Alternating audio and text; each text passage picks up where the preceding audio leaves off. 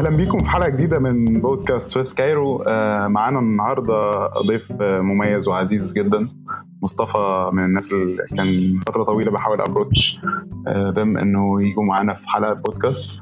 وأخيرا الحمد لله يعني ربنا تمها علينا ووصل معانا. أهلا بيك يا مصطفى. أهلا بيك يا عبدو وشكرا على الاستضافة. أهلا. في, البداية دايما كده بنحب نعرف الناس بال بال host بال guest اللي معانا. أنا ال host آه، ممكن أعرفك لو أنت حابب. آه، فيعني مصطفى احكي لنا يعني نبذة بسيطة كده مختصرة عنك. تمام. أنا أنا خريج computer science من جامعة القاهرة. حاليا بشتغل في ألمانيا في شركة اسمها زالاندو شركة بتبيع هدوم على الإنترنت في أوروبا.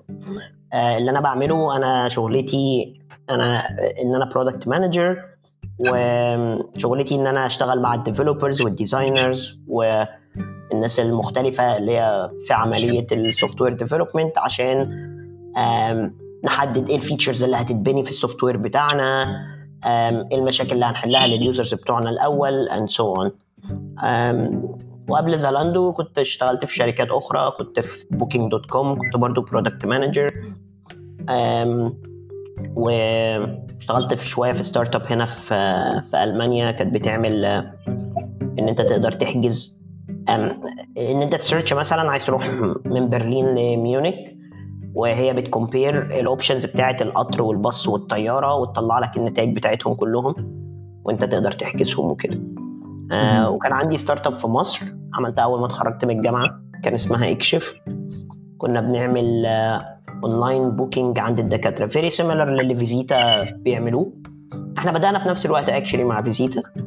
اشتغلنا عليها حوالي سنة ونص close to سنتين and then it didn't work out فقفلناها وبعدين كل حد انطلق في حتة. حلو. آه فبالنسبه لشغلك في مصر وألمانيا وقبلها في, في بوكينج آه يعني طول الوقت كنت برودكت مانجر آه أنا لما سبت مصر سبتها product manager بس وأنا في مصر ما اشتغلتش product manager professionally يعني إلا لو أنت هت consider يعني إن اللي أنا كنت بعمله في ال startup أنا في ال startup ما كنتش بكود فأنا كنت mainly ماسك ال product بس ما كانتش like like فاهمني professional official job of being a product manager ك title ولا ك duties؟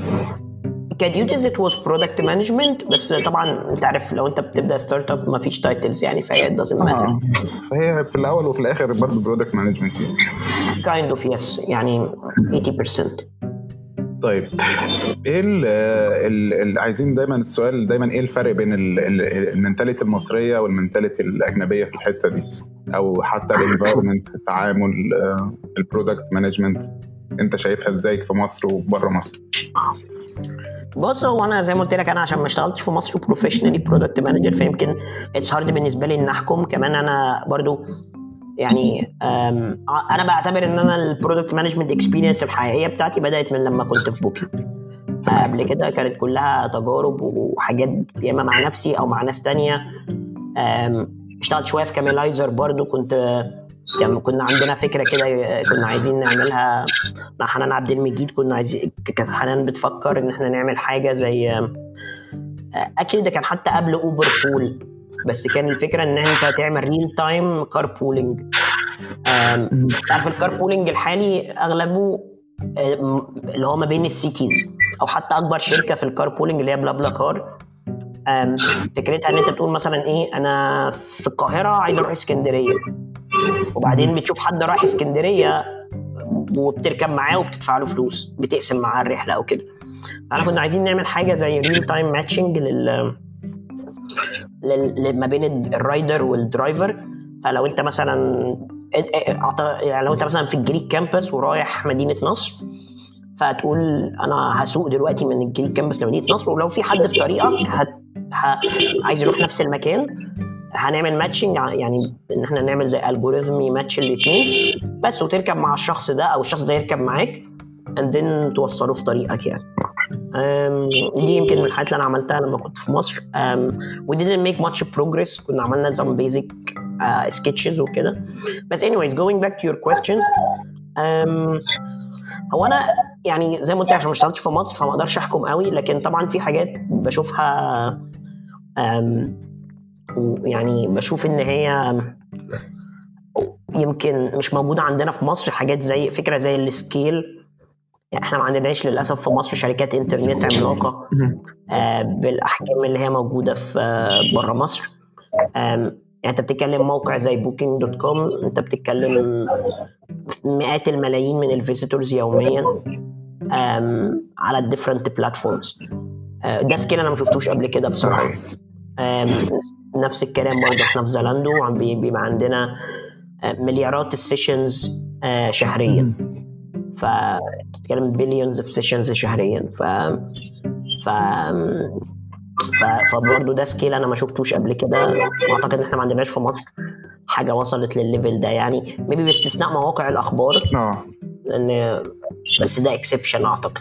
ده حقيقي. يعني أعتقد ال scale ده ده ده aspect مختلف تماما بره مصر. مش عارف ليه دايما الشركات عندنا في مصر ما بتوصلش scale عالي بصراحة. يعني دي حاجة غريبة كده يعني. رغم إن إحنا عندنا بص بصراحة بصراحة there is a variety of factors في رأيي.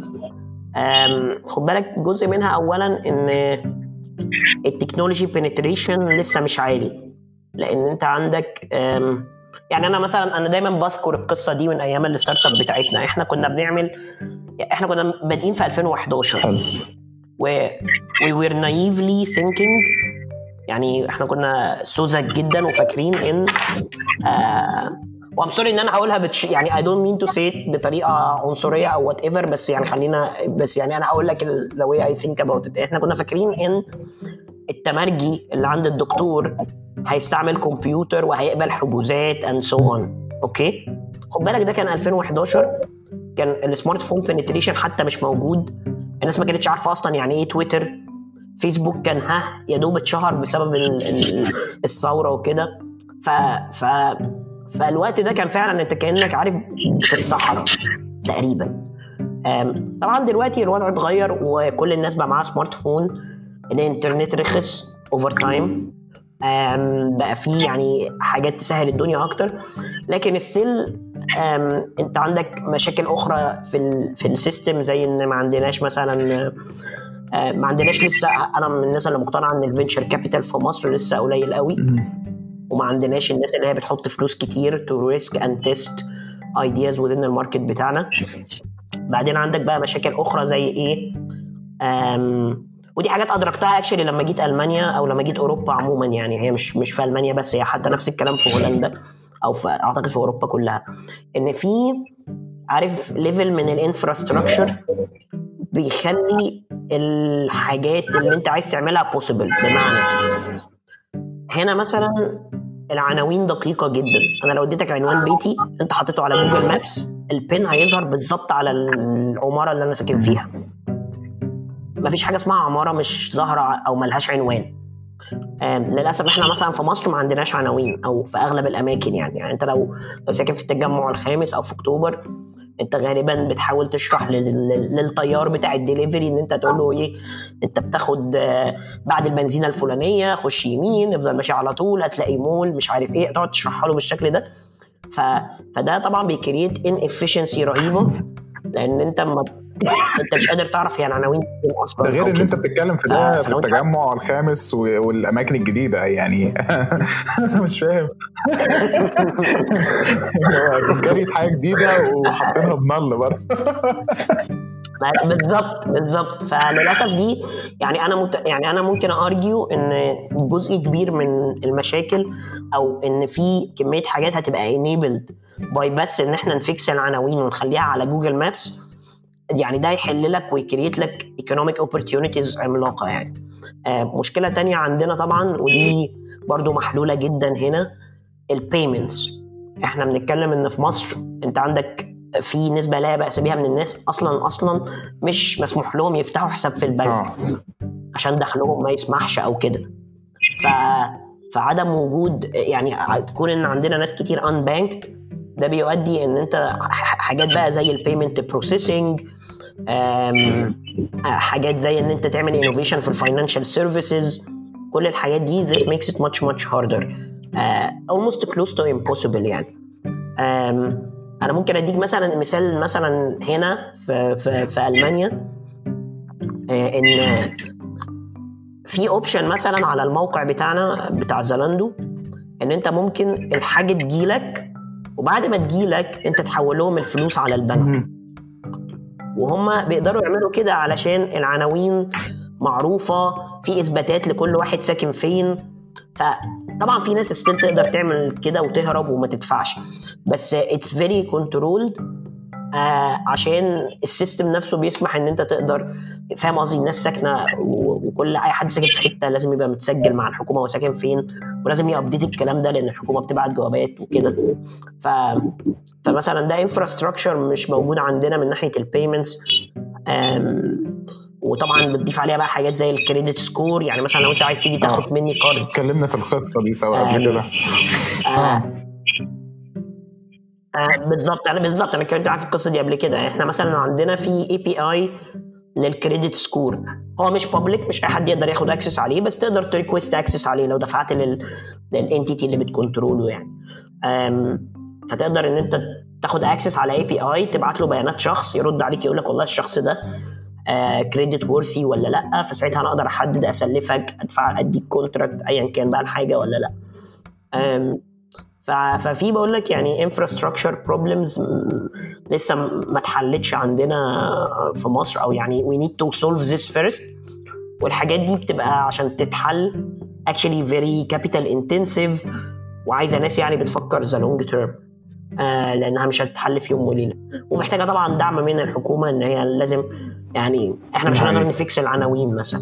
نقدرش ن fix الإنترنت ما نقدرش ن fix الكهرباء. حاجات كتير كده تحس إنها بره بالظبط. بالظبط بس حتى في حتى في ال payment مثلا يعني كنت مؤخرا في كينيا لما سافرت كينيا معتمدة بشكل كبير على ال mobile payment في عندهم application تبع شركة الاتصالات هناك. كل حاجة حرفيا بيبقى بيشتغلوا بيها بيبقى بيدفعوا فيها فلوس عن طريق ال application ده. آه طبعا ما هم كينيا هم هم actually ال pioneers بتوع ال mobile payment إن هم عندهم ال system اللي هو اسمه M-Pesa M-Pesa طبعا. آه. أنت متابع؟ أنا متابع طبعا فهو M-Pesa يعني هو ال pioneer بتاع مش ممكن يعني أنا لما شفته هناك انبهرت يعني بصراحة. الموضوع في كل مكان في كل حتة. أنا... آه. أنا actually حابب يعني يمكن أنا يمكن حابب أخش شوية في حتة M-Pesa دي نشرح بس للناس هو إيه أو بيعمل إيه. هو M-Pesa هو من الآخر حساب مربوط برقم موبايلك. شبه فودافون كاش وموباينيل كاش أو الحاجات أو أورنج كاش والحاجات دي. لكن الفكرة إن هو بدأ بادئ بقاله يمكن 10 سنين حاجة زي كده. و... وكان عشان ي enable mainly المزارعين اللي في كينيا اللي هم ما عندهمش الناس اللي بتقبض باليومية الناس اللي هم بيشتغلوا شغلانات مرتب فلوسها مش كتيرة فما يقدروش يفتحوا حساب في البنك. كانت الفكرة ببساطة إن أنت بتروح بالخط بتاع فودافون بتاعك I think فودافون هم اللي بي own وا M-Pesa في كينيا. فأنت بتبدأ ب... بتروح بتعمل الرقم بتاعك وبعد كده بنقدر نحول فلوس لبعض عن طريق أكواد اللي هو بقى أكتب مثلا نجمة 100 نجمة مثلا يعني making this بعدين أكتب رقم عبده. بعدين أكتب نجمة رقم الكمية اللي عايز أحولها له. أحول لك مثلا 10 جنيه أو 20 جنيه. بعدين أعمل شباك. أطلب الرقم ده. فتروح الفلوس إيه؟ متحوله لك للأسف إحنا في مصر it took us very long عشان نعمل كده. و it was mainly blocked بسبب ال regulation آه القوانين يعني وكده. وفكرة هل شركة الاتصالات تاخد license بنك ولا ولا لأ؟ طب ولا تخش مع بنك طب مين البنك اللي هتخش معاه؟ كانت قصة طويلة و it took us very long عشان نوصل ليها وأعتقد أنا ما أعرفش بصراحة دلوقتي ال penetration بتاعها عامل إزاي في مصر. آه اللي هو إيه؟ لا لا لا لا لا تماما مختلفة. لا ال M-Pesa حاجة واللي بيحصل فودافون كاش ده حاجة تانية خالص. يعني أنا ما آه أنا ما أعرفش أنا ما أعرفش ال penetration بتاع فودافون كاش والحاجات دي عامل إزاي. حتى لو حتى لو يعني بس أتوقع إن هو مش مش عالي قوي يعني. يعني لا الوضع مختلف فيه limitation غريبة. يعني أنا ما أقدرش مثلا أبعت بالفيزا بتاعتي من طريق الفودافون كاش لازم أروح الفرع أعمل إيداع. أنا مش فاهم ليه. ليه ما أربطش الفيزا بتاعتي؟ طيب مثلا. ليه ما أربطش الفيزا بتاعتي بفودافون كاش ما فيش محلات مثلا ما فيش محل أقدر عنده أدفع بفودافون كاش. هناك مثلا كل المحلات أي محلات بالعكس في أماكن ما ينفعش تدفع فيها غير بال M-Pesa يعني ما بياخدش كاش. صحيح. لأن هو بيحاول ي eliminate الكاش على قد ما يقدر بحيث إن هو يتفادى ال corruption والكلام زي كده. كل كل مخالفات المرور الكلام ده. اللي حاليا عندنا بيحاولوا يعملوا كده اللي هم فوري. بس so far لسه يعني ما الحكومة بدأت تعمل آه،. إعلانات عن الكلام ده بس مع يعني so far ما أعرفش فين واصل الكلام ده لغاية دلوقتي آه وهي الفكرة طبعا إن ما هو ده ما هو دي برضو من الحاجات اللي هي بتخلي الموضوع يعني مثلا لو أنت عايز تخش ت compete مع فوري آه لا لا it's extremely hard لأن برضو there is some sort of protection بسبب ال ال ال إن مش سهل إنك تاخد license آه. وإن أنت تشتغل في ال financial services يعني بس يعني ده دي قصة كده. فزي فرجوعا I think للسؤال الأول الأولاني هو فعلا ال أنا أعتقد إن أحد أسباب عدم وصولنا لل scale إن لسه في infrastructure problems رهيبة آه، محتاجة تتحل. من ناحية ال payment س من ناحية ال logistics من ناحية الحاجات اللي هي بت enable ال internet businesses دي. وان ال venture capital money أنا شايف إن لسه في ندرة في ال venture capital money what's not easy to get it and and run with it وطبعا في نقص في الحاجات التانية ال engineers designers كل الكلام ده، بس حاجة زي كده آه.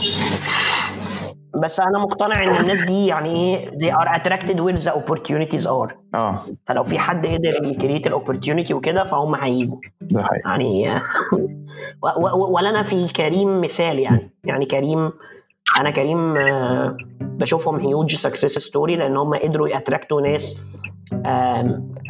قدروا ياتراكتوا ناس كتير من يوروب من US من وكتير من المصريين أو العرب اللي كانوا مهاجرين.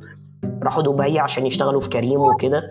و they managed to attract ال talent وكده و و it ended well for them. ف فاهو يعني hopefully إن القصة دي تحرك ناس أكتر إنها يعني تعمل كده. واتمنى ان إحنا نشوف قصة زي دي جاية من مصر مش من الإمارات يعني. آه، ده حتى أصلا يعني أنا يعني معظم ال founders وال co-founder في كريم مش أصلا مش عرب في باكستانيين تقريبا. ده حقيقي. آه فيعني هو I think بس I think في واحد من هم ثلاثة وفي واحد منهم سعودي. يعني.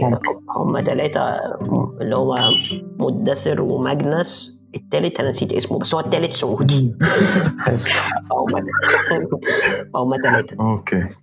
طيب آه نرجع بقى لموضوعنا الأساسي في البودكاست دي الحلقة دي بالتحديد آه إن هو ال side projects احكي لنا تجاربك في ال side projects أنا عارف أنت شغال على project أخير آه وكنت بتدور على ال developer فاحكي لنا خبرتك في الموضوع ده.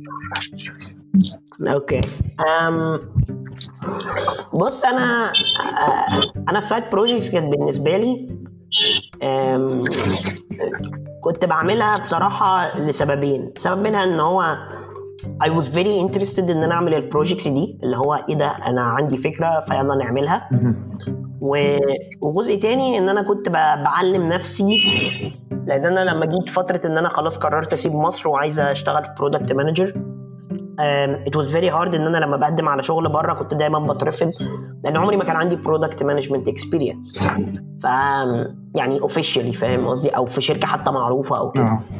ف... فقلت أنا عايز أتعلم aspects من ال product management فهو كان plus إن زي ما قلت لك أنا عندي interest إن أنا أقعد أجرب حاجات. فدول الحاجتين اللي كانوا إيه بيدفعوني إن أنا دايما أقعد أجرب side projects هو واحد إن أنت تتعلم اللي أنت عايز تتعلمه skill معينة أنت شايف إن أنت محتاج تزود نفسك فيها فأنت بتبدأ project في الحتة دي. بالظبط بالظبط. هي بيبقى زي ال showcase بالنسبة لك يعني. بالظبط. Plus طبعا إن أنا كان في حاجات كان فعلا عندي مشاكل وعايز أحلها يعني. يعني مثلا أنا يمكن أذكر two two side projects أنا اشتغلت عليهم. هما الاثنين فشلوا بس يعني they were nice experiences بالنسبة لي. آه، أنا في وقت من الأوقات قبل عصر ما قبل أوبر. آه، أنا دلوقتي بعتبر إن الزمن يعني وقف عارف بدا من عند بالظبط بالظبط. في عصر ما قبل أوبر وفي عصر ما قبل ما بعد أوبر. حقيقي. ف ف B B U اللي هو before أوبر كان هو ما شاء الله في اختصارات. لا لا لا شغل عالي ما شاء الله.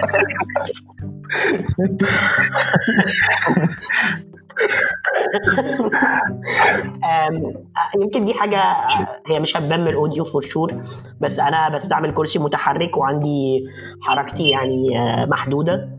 ف... فده نتيجه فنتيجة لده أنا في مصر ما ينفعش أتحرك من غير عربية. ما يعني ما أقدرش أمشي بكرسي متحرك في الشارع ما عندناش رصيف. أه، يعني مشاكل الناس العادية الناس العادية ما بتعرفش تمشي. يا مصطفى آه بالظبط ده حقيقي. ف بالارتفاع العالية بتاعتنا دي مستحيل حد يعرف يطلع يعني. دي عايزه متسلق جبال. آه حقيقي. بس ف فبسبب المشكلة دي أنا كنت دايما لازم حد يوصلني أي حتة أنا رايحها. وطبعا كنت اعتمادي الأول والأخير على التاكسيات. فأنا في بيني علاقة حب وكره بين التاكسيات. تروما. تروما تاكسيات.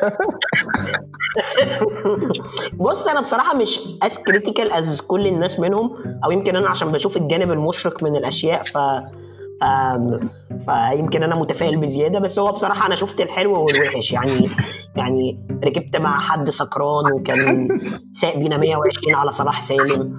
وركبت قبل كده مع واحد تليفونه رن فرد قال للراجل أنا أنا هربت من البوليس و... أو هربان من الحكومة و... وح... يعني في في يعني حصل لي مواقف غريبة يعني وفي نفس الوقت حصل لي مواقف كتير كويسة. ما بين ناس ما رضيتش تاخد فلوس كذا مرة آم... آه، حد مثلا يستنى معايا عشان يحس ان الحتة اللي أنا رحتها مش أمان يقول لي لا أنا هستنى اللي جاي لك لحد ما يجي. يعني there are really good people وطبعا يعني هي في الآخر زي أي حاجة يعني بس المشكلة إن في كان طبعا كلنا عارفين في fundamental problem في التاكسيات إن هم ما بيرضوش يروحوا الحتة اللي أنت عايزها هم ال quality طبعا مش مضمونة لأن في لأن في الآخر هم أصحاب العربية وهم معاهم الرخصه كل حاجة. هشتري؟ بالظبط هم عندهم monopoly على الشغل. آه، يعني في شوية مشاكل في التاكسي بس فأنا من الحاجات اللي أنا فكرت فيها في وقت من الأوقات قلت إيه طيب دلوقتي أنا بركب تاكسيات كتير جدا واحيانا كتير بقع في تاكسيات ال quality بتاعتهم كويسة. حلو. اللي هو السواق محترم العربية نظيفة آه السواقة كويسة اللي هي الحاجات اللي إحنا في الآخر لقيناها في اوبر يعني. ف... بالظبط. فقلت أنا إيه طيب ما أنا أعمل network of high quality taxi drivers. فعملت وقلت إيه عشان أحمسهم. سواقين التاكسي بيحبوا جدا بيحبوا ال certainty هو طبعا كلنا كبني آدمين بنحب ال certainty بس عشان التاكسي في مصر نسبة كبيرة منه ما بتمشيش بعداد فهو بيحب يبقى عارف هو لو هياخد المشوار ده هياخد كام. آه. صح؟ أكيد آه ف... فانا فأنا من الحاجات اللي أنا عملتها عملت إيه؟ قلت طب خلاص أنا أنا خد بالك أنا من كتر ركوب التاكسيات أنا بقيت عا... وأنا برضو أنا من الناس اللي بتلف جامد يعني أنا مش مش من الناس اللي هي. مش كائن بيتوتي. أنا ب... ب... بروح كل حتة ف... فبسبب ده أنا من كتر التاكسيات مع إن أنا بروح كل حتة فأنا بقيت عارف أي مشوار هيتكلف كام يعني عارف اللي هو بقيت عندي زي internal database انت ممكن تقول لي مصطفى هو من كذا لكذا ادفع كام لتاكسي؟ أقول لك كذا. خلاص يعني بقيت سواق تاكسي في نفسك. آه بالظبط بالظبط أنا بقيت سواق تاكسي فعلا. ف... فعملت إيه؟ قلت طب خلاص ف... فاللي أنا عملته إن أنا ودي بقى هنا إيه تيجي فكرة البداية. قلت إيه طيب؟ فبدأت أجمع أرقام تليفونات سواقين التاكسي. يعني بقيت حرفيا بركب التاكسي شبه ببدأ interview مع السواق من غير ما هو يعرف. حلو ده. ف... فشوفوا هل هو مثلا آه بيتكلم كويس بيشتم آه بيقول حاجات مش ظريفة عن البنات يعني كل الحاجات اللي انت فاهم قصدي اللي, اللي انت بتقفلك من السواقين أو كده. فبقيت اللي هو بعمله زي شبه آه، آه، بتفكرني بت- عارف الكاميرا بتفكرني ب concept secret shopper نفس الفكرة بالظبط. بالظبط. آه بالظبط. بالظبط. فأنا كنت بالظبط mystery shopper آه. بالظبط. بالظبط. ميستري درايفر هنا mystery mystery بالظبط. ف- فاقعد أقول له إيه طيب وبتاع. فالمهم نقعد نتكلم وكده. بعدين لو لقيته كويس بروح ببدا أقول له طب بص أنا ممكن أجيب لك زباين آه لمشاوير وه... ولما يجي لك مشوار هقول لك بالظبط هتاخد كام وهقول لك منين لفين آم، وكده. فايه رأيك؟ هل دي حاجة آه، بالنسبة لك interesting فنسبه كبيرة منهم كانت بتقول آه وفي شوية كانوا بيقولوا لأ يعني أنا مش interested في حاجة زي كده. okay؟ فبدأت ا create list بالسواقين وبعدين عملت إيه بقى؟ عملت فتحت خريطة القاهرة وبعدين حددت بن في منتصف كل منطقة. يعني مثلا في نص الدقي في نص الزمالك في نص المهندسين أكتوبر زايد التجمع حاجة و30 منطقة. آه، آه. أوكي؟ شبرا امبابه الهرم فيصل آه، عين شمس. كل بقى منطقة فاهم؟ حطيت ال pin بتاع جوجل Maps في إيه؟ في المنتصف تمام؟ تمام. بعدين آه، آه، طلعت ال coordinates دي كلها ورحت كاتب كود ي create combinations لكل الطرق. مثلا من عين شمس لإمبابة من عين شمس للجيزة من عين شمس لفيصل من عين شمس للهرم كل ال routes دي.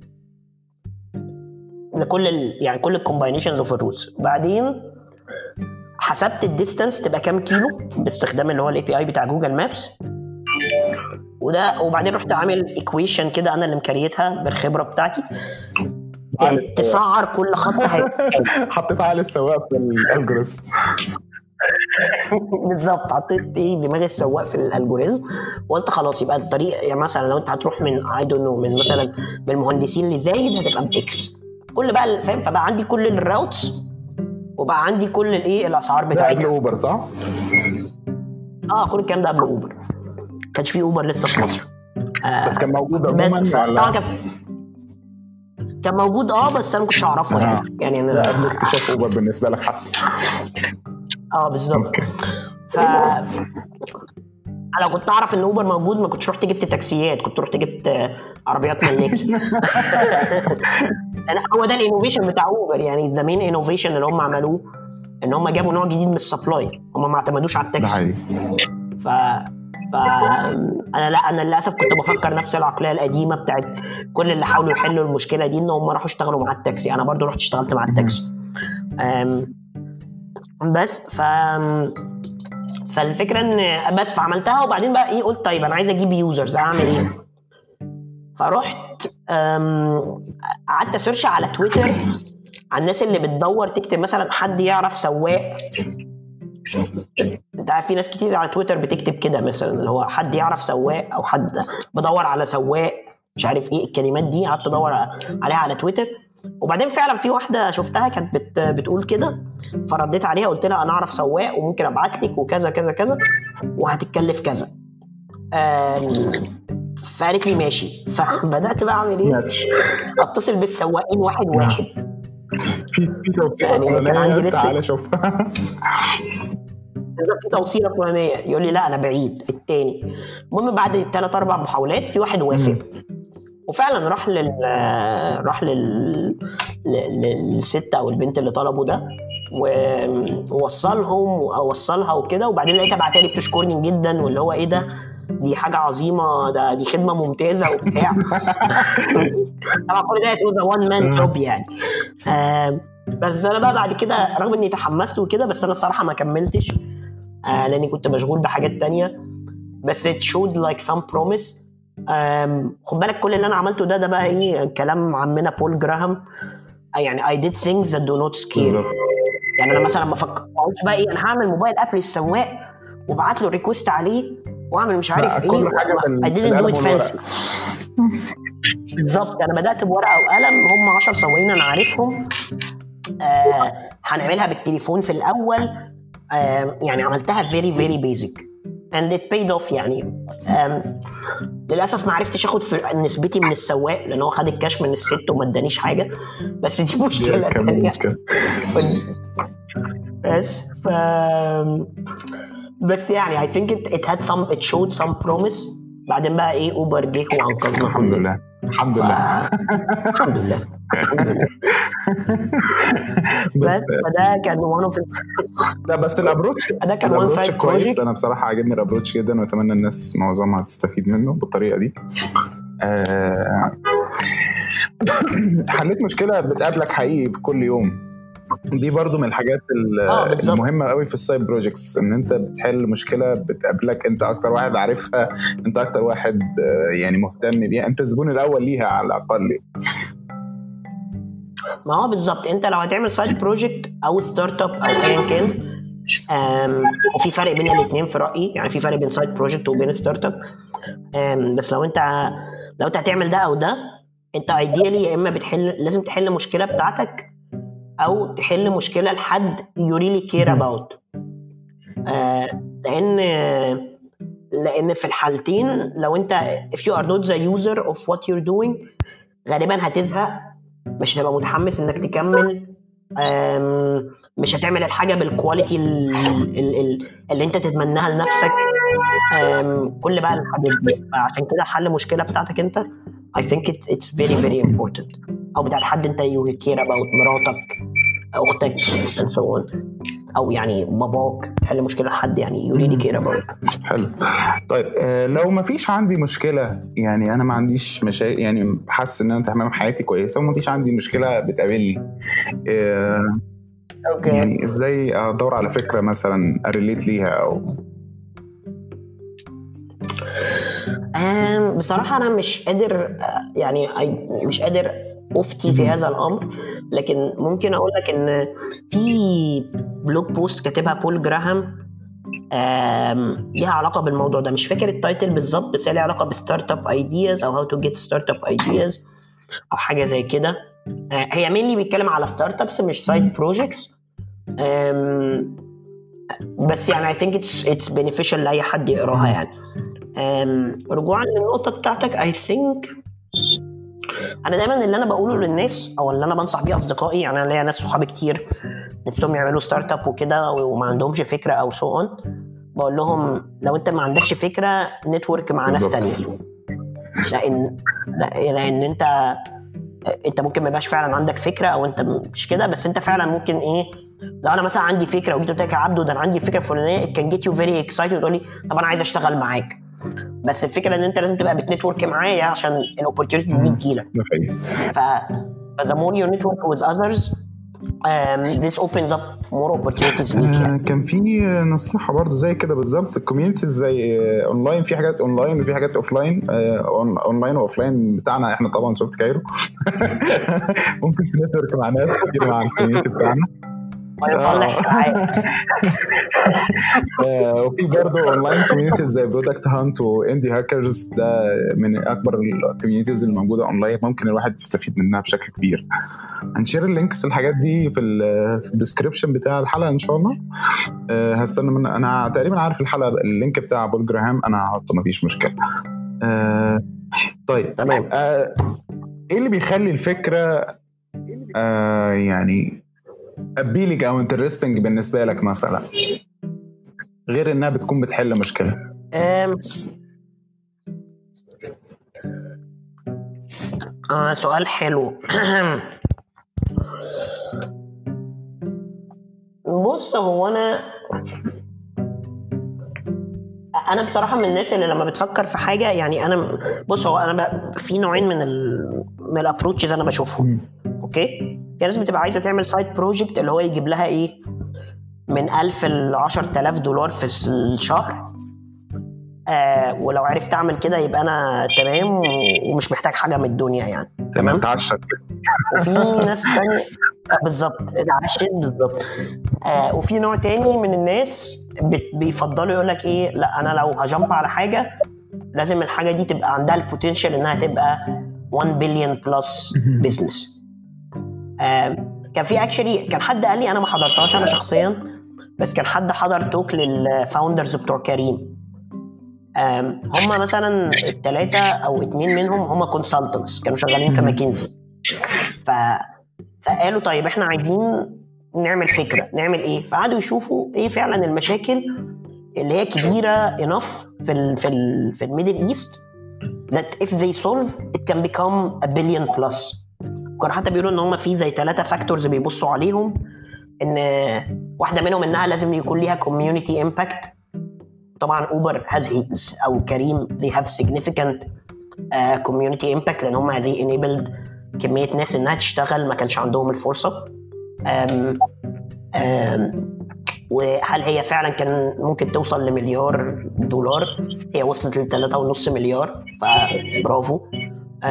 مش فاكر بصراحة كان إيه ال factor الثالث بس بس هي الفكرة إن زي ما قلت لك في ناس بتبص اللي هو إيه طب أنا عايز أعمل حاجة تجيب لي passive income kind من 1000 ل 10000 دولار مثلا ولا حاجة وفي ناس ثانية يقول لك لا أنا عايز أعمل حاجة تبقى يعني 1 billion plus إيه اللي بي appeal في each of those types is different.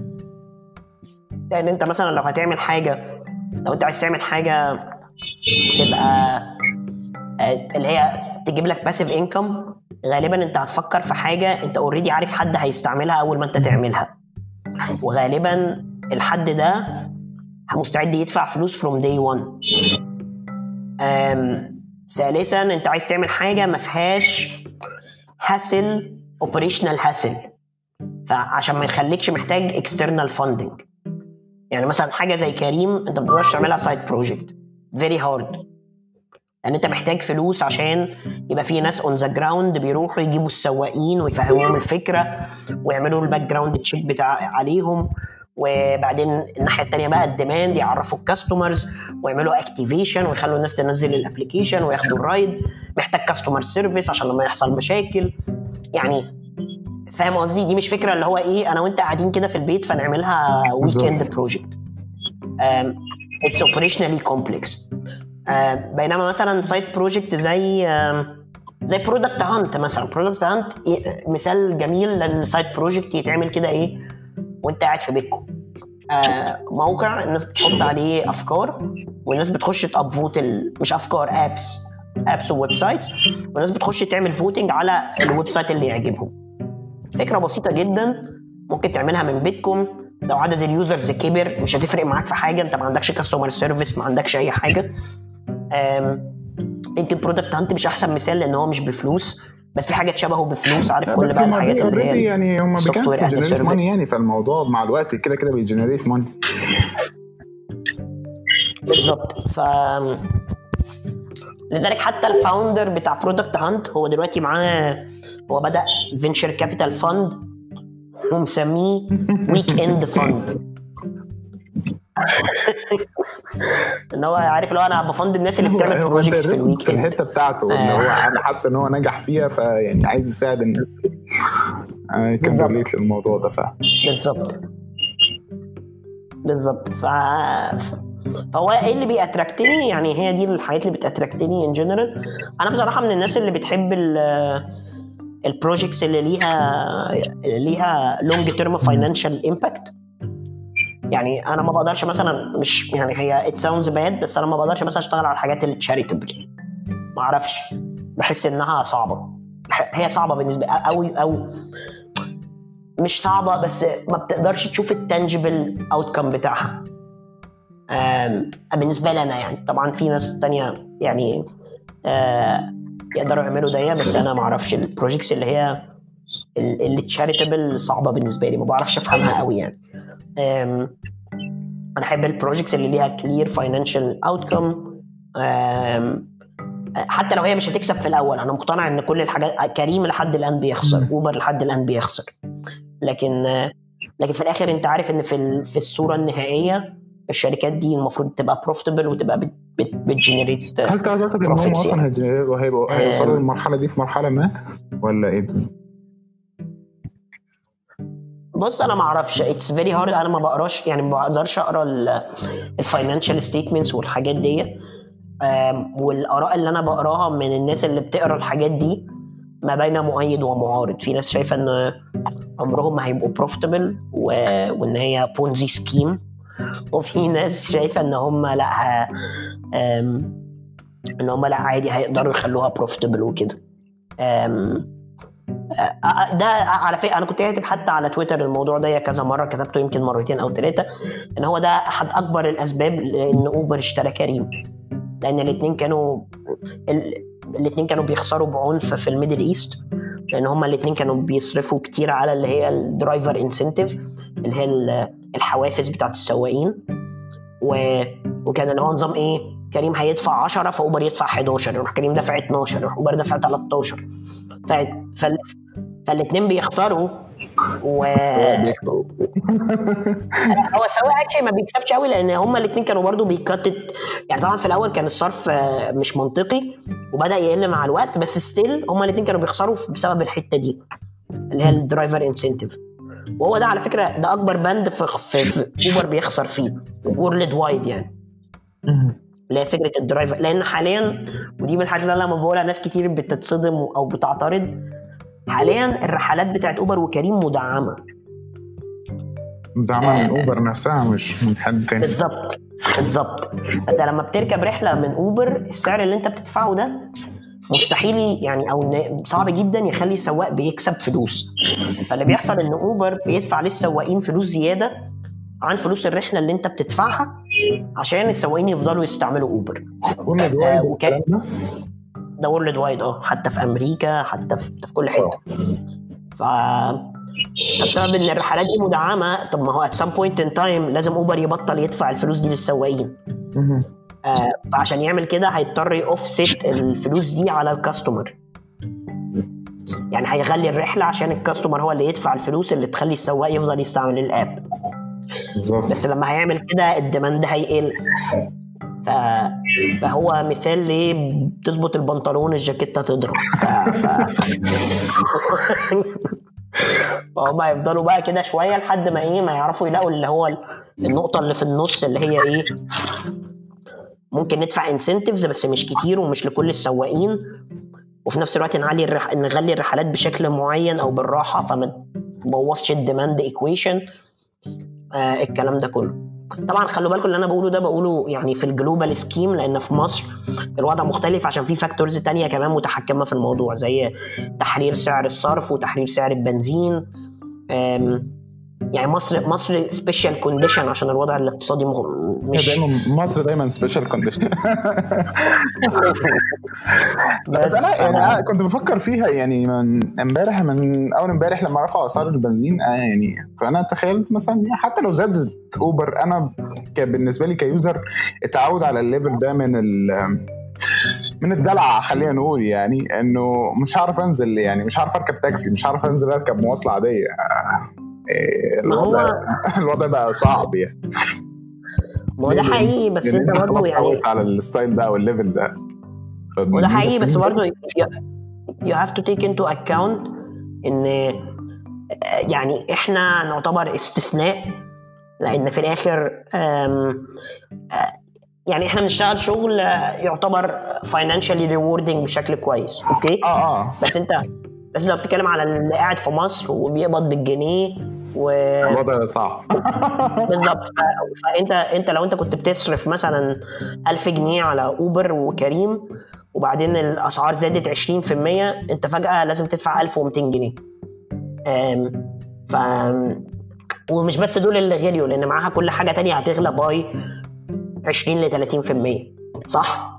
فأنت فأنت فأنت لو كان مرتبك say 3000 جنيه دلوقتي أنت محتاج محتاج at least 1.3 الرقم ده عشان تقدر ت sustain نفس مستوى المعيشة. ف... ف... فده بيؤدي ممكن يؤدي eventually إن ال demand على اوبر يقل. على كل حاجة آه خلاص على كل حاجة بالظبط. بيحصل خمول في الأسواق كلها. بالظبط بالظبط. حلو. آه طيب ساعات في ناس دايما بيبقى برضو يعني في ناس ما عندهاش أفكار وفي ناس بقى بيبقى عندها ماكينة أفكار. على العكس تماما يعني. بيبقى عنده بدل الفكرة واحد واثنين وثلاثة وأربعة وخمسة. يعمل إيه في الوضع ده؟ يعني أنا من النوع ده. يعني أنا أنا بحس إن أنا أنا بحس إن أنا دماغي في جواها عارف مونكي عمال يتنطط من على الشجر اللي هو اثبت يا عم؟ خلينا نخلص. ف... ف... ف... ف... أنا من النوع ده للأسف أو مش للأسف هي يعني ميزة وعيب زي كل حاجة. بص أم... ودي برضو من الحاجات اللي بتدركها لما تبدأ تقرأ كتير عن الناس اللي نجحت نجحوا إزاي وكده at least في ال tech industry يعني. بص أنا بشوف إن ممكن يكون برضو نوع من إن أنا بتصالح مع نفسي بس هو فعلا أنا بشوف كده. بشوف إن أنت مش لازم ت stick لل idea يعني عادي جرب حاجة. لو هي اشتغلت keep going after it. يعني افضل كمل وراها. لو ما اشتغلتش وأنت زهقت عادي خش على اللي بعدها. okay؟ آه يعني لو انت بتجرب كتير أكيد في واحدة منهم هت- هتشدك تمام؟ However مفيش حاجة بتشتغل من أول مرة. يعني ال odds إن حاجة تشتغل من أول مرة is super small. اوبر مثلا بدأوا باللي هو الليموزين. ما كانوش أصلا عندهم فكرة إن هم يجيبوا العربيات الملاكي. وكل الناس كانت بتقول لهم طب ما تجيبوا التاكسي. ليه ليموزين؟ الليموزين غالي اللي هي كان بيسموها أوبر بلاك. و it took them very long أو it took them some time لحد ما قالوا طب خلاص إحنا هندخل الايه الملاكي. و actually مش أوبر أول الناس اللي عملوا كده. ليفت عملها قبليه وهم شافوا ليفت وقلدوا ليفت ف... ف... فمثلا دي من الحاجات. اير بي ان بي برضو نفس الكلام. اير بي ان بي الف... الفكرة خدت منهم على الأقل سنتين أو ثلاثة هم في أول سنة بيقول لك عملوا مش عارف 10 حجوزات حاجة كده يعني رقم مرعب. يعني رقم قليل جدا. بس هم فضلوا يتكلموا مع المستخدمين ويقولوا طب إيه اللي ممكن يخلي الموضوع سهل؟ فبدأوا بقى يكتشفوا حاجات يكتشفوا مثلا زي إيه؟ إن ناس كتير قالت لهم فكرة إن أنا لما بات في بيت حد عشان الناس برضو تبقى عارفة إيه اير بي ان بي اير بي ان بي ده موقع أنت مثلا بتعرض عليه شقتك وبعدين ناس تانية السياح مثلا اللي في المدينة يقدروا يحجزوا إيه أوضة عندك في الشقة ويباتوا فيها ويدفعوا لك فلوس في الآخر وكده. أكنك فندق يعني تقلب أوضتك في شقتك فندق أو لو عندك أوضة فاضية أو كده. ف... ف... فالفكرة إن مثلا اير بي ان بي من الحاجات اللي أدركوها لما بدأوا يتكلموا عن الناس إن قال لك فكرة إن أنا أدفع فلوس ما كانش عندهم payment في الأول. كنت أنت بتروح تدي فلوس كده لج- لصاحب الشقة في إيده. فالناس قالت لك it feels very weird يعني أنا بت عندك وأنت أكرمتني و... وعملتني كويس. فكرة إن أنا في آخر اليوم أو في آخر القعدة بتاعتي أروح مطلع كده آه، ظرف فلوس واديهولك it felt مش مش nice يعني. فعملوا payment حاجة تانية اكتشفوها مثلا إن ال quality بتاعت الصور مهمة جدا عشان الناس تحس بالثقة وتحجز. يعني أنت هتروح تبات في بيت حد مش راح تبات في فندق. ف فمثلا عملوا خدمة إن أنت كصاحب شقة تقدر من اير بي ان بي تدوس على زرار ويجي لك photographer البيت يصور لك البيت. فهم يعني it took them time على ما عرفوا يلاقوا إيه ال factors اللي تخلي الموضوع ده ينجح. وكل الشركات كده كل الشركات بتاخد وقت على ما تعرف تلاقي إيه ال factors اللي بتخلي ال project بتاعهم ينجح. ف ف... فتاني لو لو انت أو انت بتجربوا project جديد وعملتوه و you launched وما اشتغلش ممكن يكون إن العيب في ال implementation إن ال implementation في حاجات أنتوا you didn't عشان كده اتكلموا مع ال users بتوعكم آم آم استعملوا ال product أنتوا بنفسكم الكلام ده كله لأن هو ده اللي بيعرفكم إيه المشاكل اللي في ال product الحالي. بس at the same time sorry talk to user يعني اعرف ال user محتاج إيه بالظبط مدى يعني make assumption من من البداية. يعني بالظبط on the other side لو زهقت أو زهقتي يعني آه، لا يكلف الله نفسا إلا وسعها. عادي يعني خش على اللي بعده شوف حاجة غيرها ما يعني مش لازم يعني ما تبقاش عارف نفس القصة أنا بقولها حتى في الكتب يعني أنا مثلا من الناس اللي مش بتخلص الكتب. لو كتاب مش عاجبني مش هخلصه. ففي ناس تانية مثلا بي بي بيدوا نفسهم hard time إن هم. عايزين يخلصوا الكتاب الكتاب مش عاجبه. طب يا حبيبي سيبه.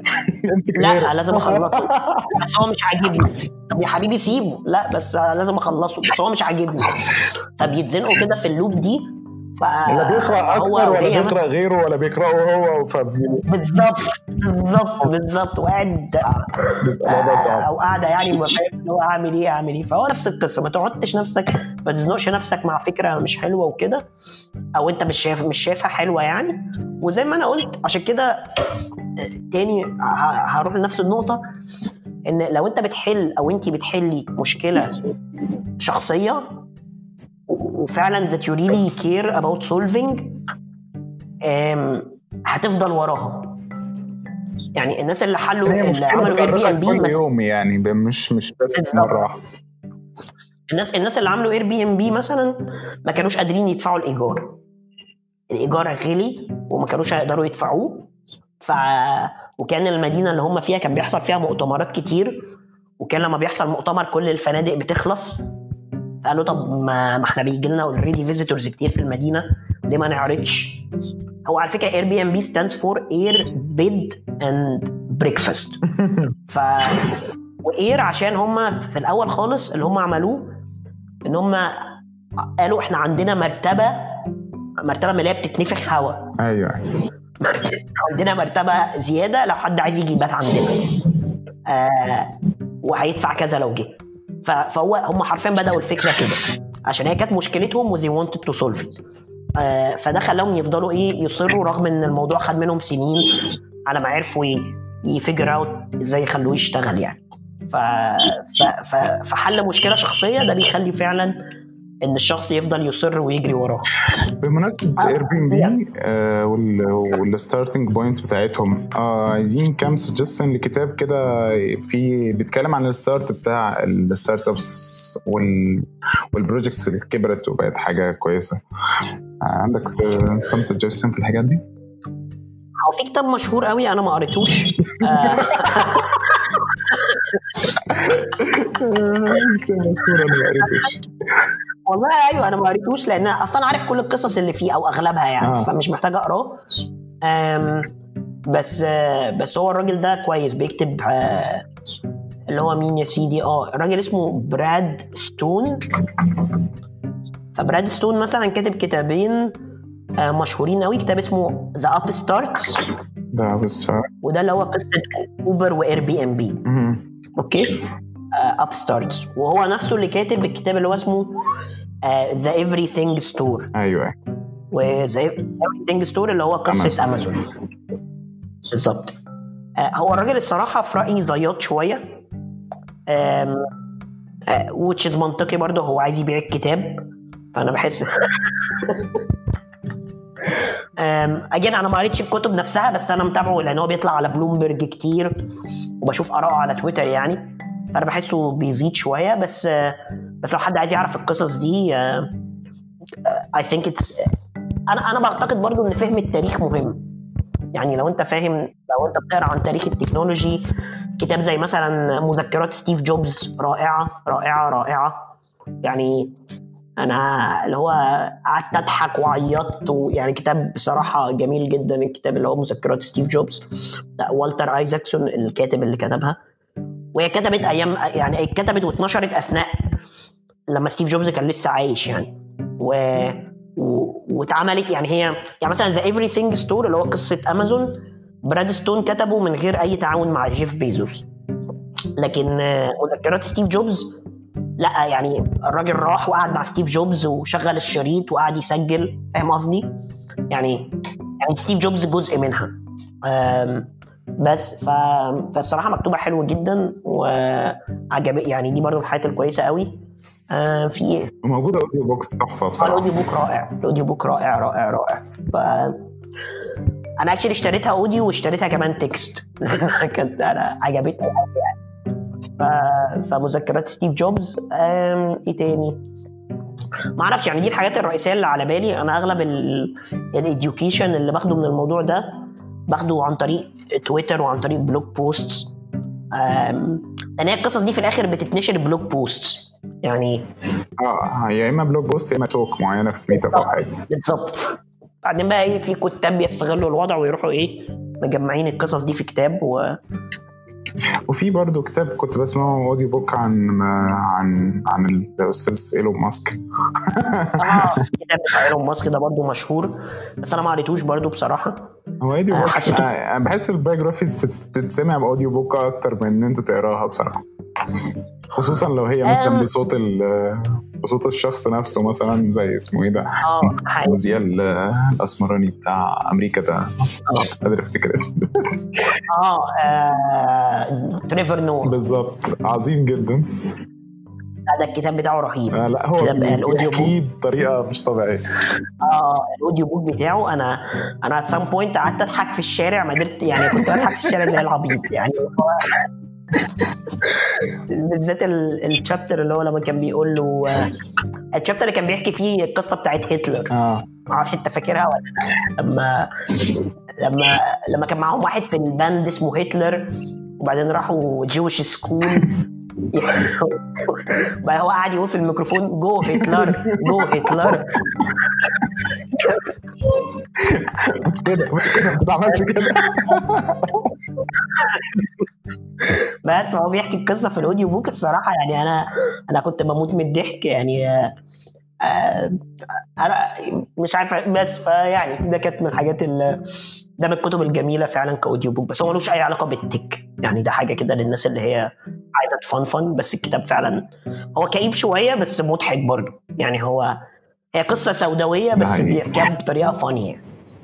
ف and you can relate to it كمصريين أو خصوصا relate to it ال- كمصريين. طريقة مكان النشأة وال- وحكايته عن جنوب أفريقيا والكلام ده. بالظبط ماشي. عندنا آه الناس اللي دايما عندها مشكلة ال perfectionism يعني أعتقد دي تقدر ت relate ليها بسهولة. لا لا لا لا مفيش الكلام ده لا هو عامة ال developers عندهم الحتة دي بشكل بت grow مع الوقت يعني دايما عندهم ال perfectionism صعب قوي آه.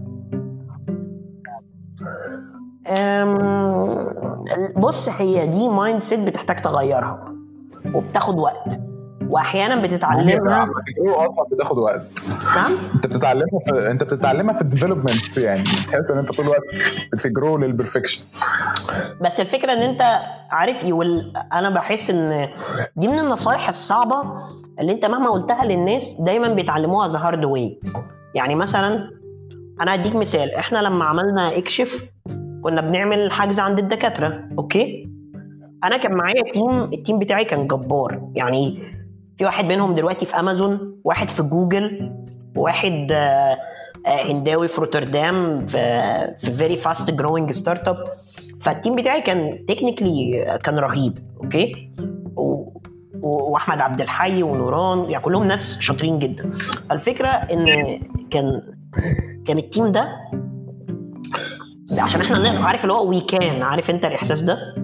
فعملنا فعملنا مثلا من الحاجات اللي عملناها خلينا ال search بتاعنا خد بالك الكلام ده 2011 ال search بتاعنا كان بيسمح لك أو 2012 2012 الس...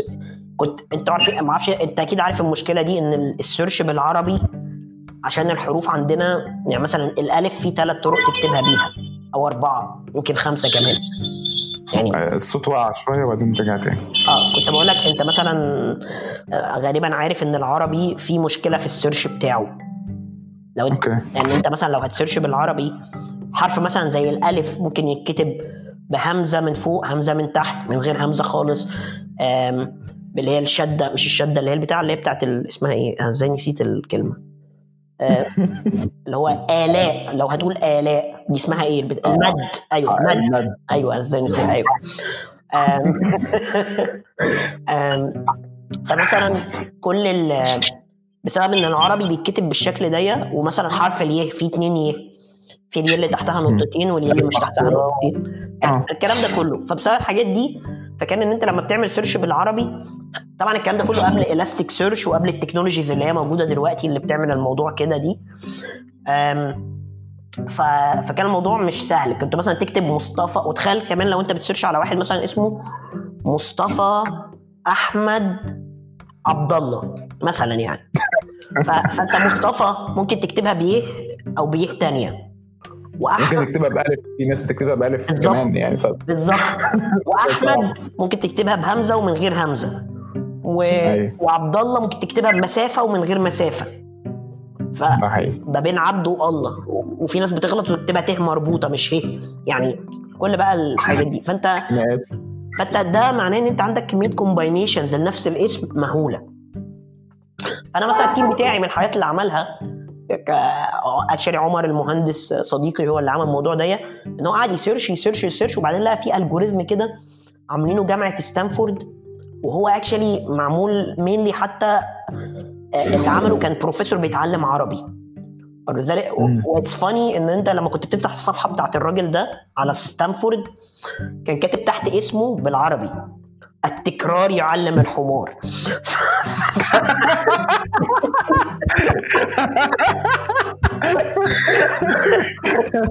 لا دماغه رايقة.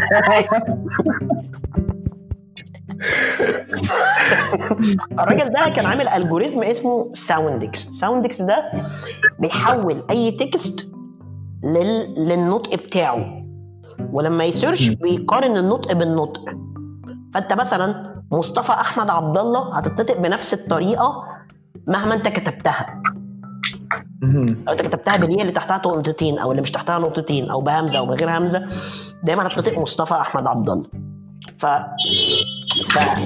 فانت لو عملت ال algorithm ده وحولت ال text العربي اللي عندك لل phonetics بتاعته وبعدين بقيت تقارن ال phonetics بال phonetics فده هيخلي ال accuracy بتاعت ال search بتاعتك عالية. ف actually فعمر قرأ ال algorithm ده وفهمه وطبقه عندنا في اكشف وراح ضاف عليه كمان شوية تحابيش خلاه إن هو كمان بي auto correct يعني لو أنت كتبت الدكتور غلط هو يقول لك أنت قصدك فلان؟ ف... عمل جوجل يعني. آه عملنا جوجل في البيت. ف... وفي الآخر هو راح جوجل آه صح؟ هو عمر في أمازون دلوقتي. عادي ما, ما, ما راحش بعيد يعني.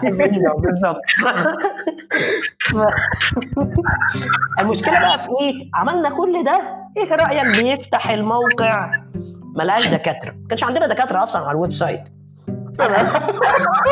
ال search في database فاضيه طبعا يعني هو كان بي search في ال dummy data اللي إحنا حاطينها بس اللي هو إيه, إيه الغباء اللي أنا مش عارف ان إحنا كنا بنفكر إزاي. أنتوا أنتوا كنتوا عملتوا shift لشركة search company بالظبط. فده بيوريك اللي هو برضو تفكير ال developers ما أنا برضو developer يعني أنا في الآخر أنا أنا مش developer بس يعني كنت لسه متخرج من computer science وكده ف فكان نفس طريقة التفكير يعني. فعلا أنتوا فعلا لو كنتوا حولتوا ال search company كان ممكن نجحتوا وعمل خدتوا fund أنا قعدنا نعمل كده ما كانش فيه كلام يعني. أفتكر إن جوجل ما كانش فيه الحتة بتاع ال advanced اللي موجودة حاليا إن هو بيعرف العربي كويس وكمان المساعد بتاعه بقى شغال بالعربي فيعني كان الكلام ده بدري قوي. ما أنا بقول لك الكلام ده كان بدري قوي و... لا وإحنا كنا فرحانين قوي إن مثلا المنافس بتاعنا فيزيتا ما كانش كان فعلا ما كانش حتى عندهم ال fix ده. لو أنت ما كتبتش اسم الدكتور بالظبط زي ما هو مكتوب على ال website ما كانش بيطلع لك. وإحنا عندنا كان بيطلع لو كتبته حتى غلط. بس طبعا إحنا ما كانش عندنا دكاترة هم كان عندهم دكاترة. ده فدي فرجوعا لنقطة ال perfectionism لا طبعا مفيش حاجة اسمها كده. ده طبعا من حاجة اللي بتعلمك الدرس the hard way إن أنت تقعد ت invest شهور في الموضوع ده وبعدين تكتشف اللي هو مش دي الحاجة الصح اللي كانت المفروض تتعمل.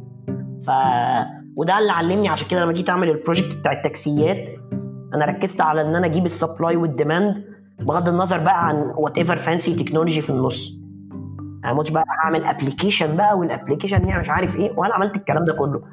أنا رحت كتبت كود يعني generated ال routes وعملت equation اللي هي بتعمل ال pricing وعلى فكرة كل ده كنت عامله كمان على spreadsheets يعني ما كنتش عامل حتى يعني هو كان actually script على Excel بي connect ال Google Maps ويحسب المسافة ما بين two coordinates بال car mode Excel sheet power Excel sheet power يعني ف I think أنا لسه عندي حتى ال Excel sheet ده على ال hard بتاعي القديم يعني. ف فهو كانت حاجة ب Excel وبالتليفون و...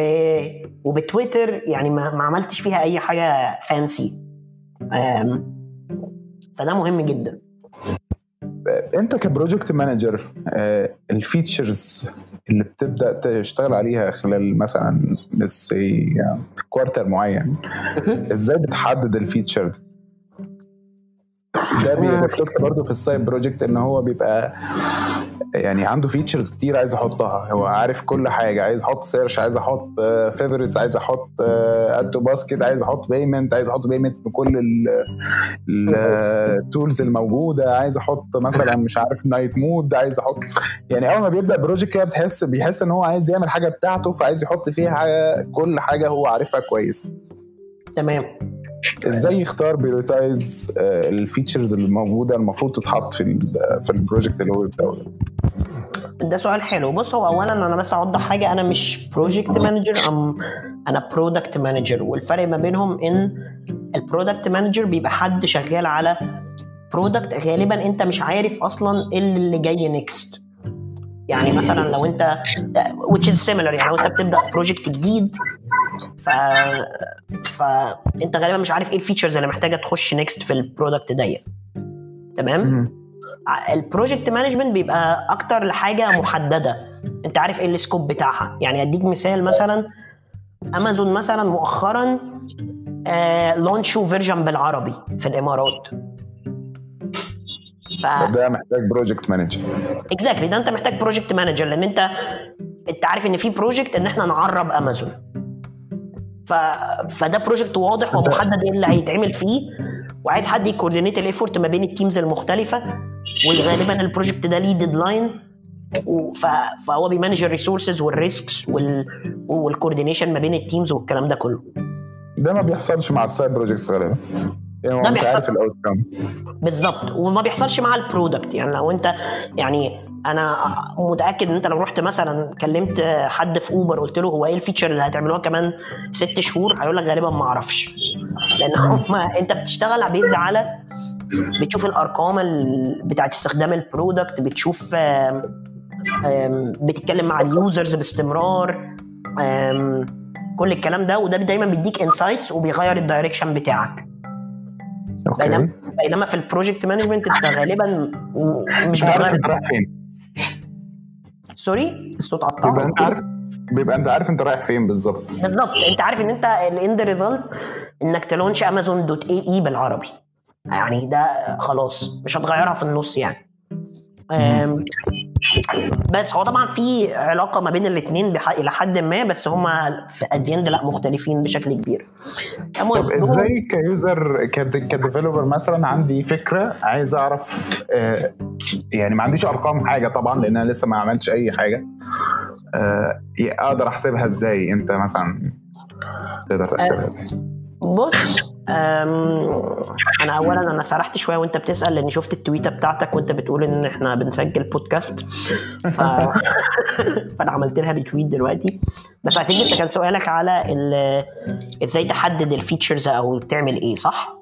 آه بالظبط. يعني, يعني أنت محتاج محتاج users عشان تعرف تعمل ده ده اللي بيحصل في ال product لما بيبقى لما بيبقى live طب هو لو هو مش live دلوقتي يعني لسه ال project under maintenance ده بيرجع ليه إن أنت لازم تبقى محدد هي ت sounds تنمية بشرية شوية بس هو فعلا أنت لازم تبقى محدد أنت إيه أهم action ال user المفروض ياخده. يعني إيه؟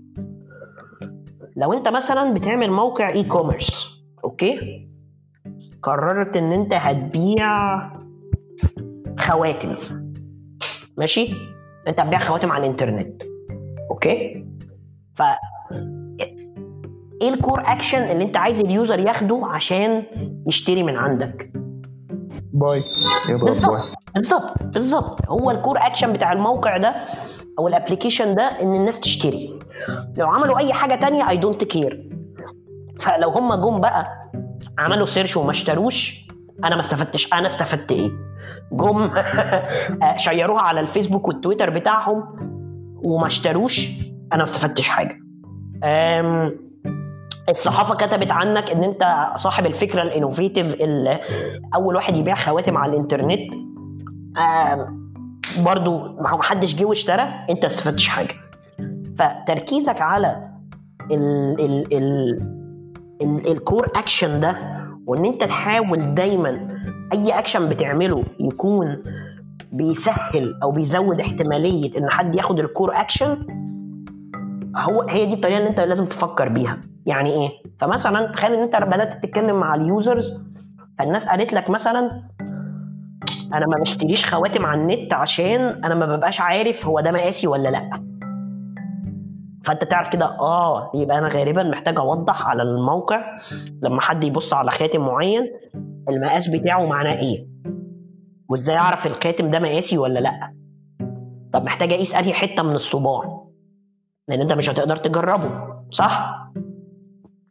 أو مثلا تقول طب أنا هعمل feature جديدة إن أنا هسمح إن الناس تقدر ت return for free لمدة 30 يوم بعد ما يشتروا. فتطمنهم إن هم إيه؟ يشتروا ولما ولما ولو ما عجبهمش أو ما طلعش مقاسهم أو أو يرجعوه تاني. أو ممكن حل تالت مثلا إن أنت تقول طيب أي حد هيجي يشتري مني هخليه أو هخليها يختاروا مقاسين. وأبعت لهم المقاسين وهم لما يوصل لهم ياخدوا واحد ويسيبوا التاني.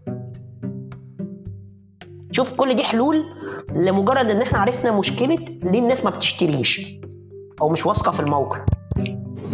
محتاج تحدد المشكلة إيه أو أو الحاجة الأساسية اللي أنت قايم عليها ال product بتاعك. بالظبط ومحتاج ت... بس انت مثلا ما تجيش تقول لي إيه طيب أنا هعمل بقى search عظيم وهضيف كمية فلاتر تسمح لأي حد إنه يلاقي أي خاتم. بس لو أنت بتعمل كده وأنت أصلا ال website كل اللي عليه 50 خاتم مثلا 50 خاتم دول أنت ممكن تحطهم في خمس صفح من غير search أصلا. آه. يعني مش محتاج ت search وتفلتر وتعمل كل الشقلباظات دي. أو لو أنت مثلا قررت إن أنت تعمل أجدع فلاتر بس الناس مش فاهمة أصلا هي الخواتم مقاساتها إزاي يعني دي حاجة أنا اتعلمتها مؤخرا أنا اكتشفت إن الخواتم ليها مقاسات و تخطب ولا إيه؟ لا لا مش بخطب لا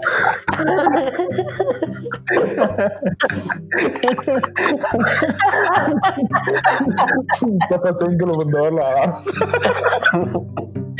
لا لا لا مش بخطب بس بس هي حاجة ليها علاقة بال side project اللي أنا شغال عليه دلوقتي فتعلمت إن ده طلع في كمان زي مش مكنة في صباع كده ممكن انت تحطه مثلا في المحل عندك وتدخل فيه الخاتم فلحد ما يقع في حتة معينة فيبقى ده مقاس الخاتم.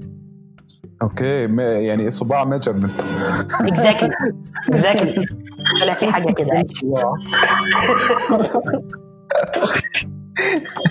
هو بيفضل يتخن يعني طول ما انت داخل هو actually cone هو قرطاس قرطاس مقلوب. بس فبس فبتدخل فيه الخاتم ولحد ما يقع في حتة معينة يبقى هو ده مقاس الخاتم. آه بس فبقول لك دي حاجات انت بتقعد تتعلمها فاهم قصدي؟ بس اللي أنا عايز اقوله ان انت بتكتشف ده لما تبدأ تتكلم مع الايه؟ مع ال users بتوعك يعني اللي هو إيه ده؟ طب انت ليه ما بتشتريش من عندنا؟ أو مثلا حد تاني يقول لك أنا ما بشتريش عشان أنتوا ما بتقبلوش ماستر كارد وأنا بستعمل ماستر كارد. فأنت تعرف إن أنت محتاج مثلا إن أنت يبقى عندك ماستر كارد ك payment method يعني مثلا let's في الأول ممكن يبدأ ب survey مثلا للناس المهتمة بنفس المشكلة أو أنا مش مؤمن بال surveys بصراحة لأن أغلب الناس بتعملها وحش أيوة. و... وبيسألوا الأسئلة الغلط والنقطة الثانية وهقول يعني إيه الأسئلة الغلط والنقطة الثانية كمان إن ال surveys بتديك إجابة مختلفة تماما عن الواقع. ف... فالنقطة الأولى نقطة الأسئلة الغلط أغلب الناس إحنا بسبب حماسنا للمشروع بنروح تسال ال user لو أنا عملت لك موقع تشوف عليه الخواتم كلها وتدوس يروح الخاتم جاي لك على البيت هتستعمله؟ يقول لك آه أمين يا سلام. فأنت فأغلب الناس بتسأل أسئلة من النوع ده بدل ما يسألوا هو أنت بتشتري خواتم إزاي؟ أو أنت بتشتري خواتم إزاي؟ طب إيه الحاجة اللي بتهمك أو بتهمك في الخواتم؟ طب إيه الفروقات بين الرجالة والستات؟ طب إمتى بتفكر أصلا أو بتفكري تشتروا خواتم؟ طب عندك أصلا كام خاتم أو عندك كام خاتم؟ طب إيه انواع الخواتم اللي عندك أو عندك؟ يعني كل الكلام ده دي الاسئله اللي صح اللي هي المفروض تتسأل لو حد بيحاول يعمل research على حاجة زي كده. وفي نفس الوقت لازم لما تيجي تعمل survey ان انت تبقى بت target ه صح. لأن انت لو سألت الاسئلة دي ل broad audience مش هتجيلك إجابة يعني مش هتجيلك إجابة تقدر تطلع منها اكشن فاهمني؟ هتجيلك إجابات generic فمثلا لو أنت هتعمل survey هتقول مثلا okay طيب أنا ه launch ال survey ده أنا هعمله لل مثلا let's إن أنت قررت إن أنت جات لك الفكرة المجنونة دي وإن أنت هتخلي الرجالة كلها بتحب تلبس خواتم. okay؟ وإن هتخليها موضة. okay؟ ف فهتقول مثلا طيب أنا ه launch survey للرجالة آه هختار سن صغير غالبا مثلا 18 ل ل 32 أو 8 أو أو ل 35 أو 20 ل 35 مثلا. آه هتختار غالبا social class معين فتقول أنا هاخد مثلا آه upper middle class اللي هم سكان مناطق معينة plus طلبة في جامعات معينة plus whatever لا فلازم ت target ال survey بتاعك فاهم قصدي؟ صح قوي عشان تجي لك الإجابات اللي هي تعبر عن ال segment ده من ال users ف فزي ما قلت لك الجزء الأولاني نقطة الأسئلة الناس بتسأل مش بتسأل الأسئلة الصح أو it's very hard to to إنك تعرف أو تعرفي الأسئلة الصح. والنقطة الثانية الايه اللي هي إن الناس فعلا بتجاوب بس ساعة الكاش عارف أنت كله بيجري. يعني يعني تقول تطلع بقى ال credit card بتاعك يا معلم ويلا اشتري. هتلاقي ساعتها الناس ال behavior بتاعها بيبقى مختلف. عشان كده تاني ده ياخدني لنفس أنا حاسس إن أنا بقيت بعيد نفس الكلام بس هو تاني ده ياخدنا دايما لنفس النقطة. حل أو حلي مشكلة عندكم. عشان ساعتها مش تحتاج تعمل surveys يعني هتحتاج طبعا بعد كده هتحتاج بعد كده تعمل surveys وتتكلم مع ال users بس في البداية أنت أو انت هتبقوا بتحلوا مشكلة عندكم فأنتوا هتبقوا عارفين حتى مين الناس اللي شبهكم اللي عندها المشاكل دي. ف yes okay. آه، كلمنا شوية عن ال project بتاعك. آخر واحد تقريبا؟ بس هو أنا I cannot talk about it much دلوقتي. يعني لا مش هقدر أتكلم دلوقتي يعني. هو في ناس عارفة بس أنا مش مش قادر أحطها على الملأ يعني. ف يعني هقول لك بعد الحلقة. secret industries بالنسبة لل management بقى أنت يعني أنت أنت شغال في حتة ال agile وال scrum والكلام ده ولا بتعملوا إيه؟ شغالين فيها. أنا بصراحة ما بح... أنا من أسوأ الناس في موضوع البروسيس بينج بروسيس اورينتد فالاجايل والسكرام والكانبان وكل الشقلباظات دي إن هي إلا أسماء سميتموها يعني. بتلاقي إن أنت كل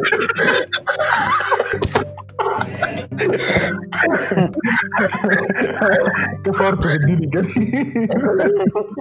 أنا حاسس إن هو الموضوع قالب أديان شوية فعلا. الناس بتقعد بقى إيه اللي هو لا وال agile وال scrum ومش عارف إيه فاهم؟